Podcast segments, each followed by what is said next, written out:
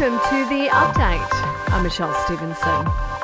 The federal government says it has no plans to spend a larger than expected budget surplus on extra cost of living relief. In May, Labor forecast that the nation's finances to be around $4 billion in the black, but now the Treasurer is predicting an increase to more than 20 billion. Jim Chalmers says most of the money will be banked away. If you want to do more on the cost of living front, it gives you the flexibility to do that. It builds a buffer against this international uncertainty that we are confronting right now as well. Labor, meantime, has been accused of just implementing the union's agenda after flagging major changes to laws surrounding casual workers. Under the reforms, employees who work regular hours for at least a year would be able to make the switch to full or part time. But Shadow Workplace Relations Minister Michaelia Cash says businesses are confused about the government's motives. If Tony Burke is talking about closing a loophole, perhaps you'd like to articulate what that loophole is, because there is a definition of casual now in the Fair Work Act, legislated by the former coalition government with me as the minister. The Robodebt Royal Commission has claimed its first scalp. Kathryn Campbell, the boss of the Human Services Department when the Bungood scheme was created, resigning from her top job in defence.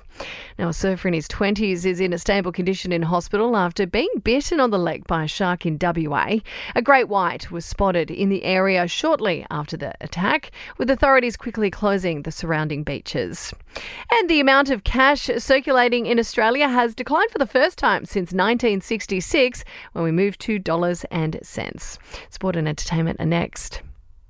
To sport, and the Rabbitohs are preparing to welcome back their sheriff for this weekend's clash with the Tigers.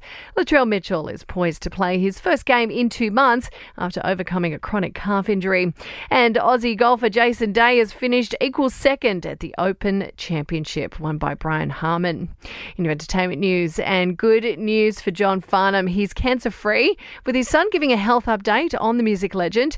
He says the voice is singing and dancing again and going from strength to strength after having surgery last year. Her husband's latest blockbuster may be breaking all sorts of box office records, but Eva Mendes is keeping grounded with a camping adventure.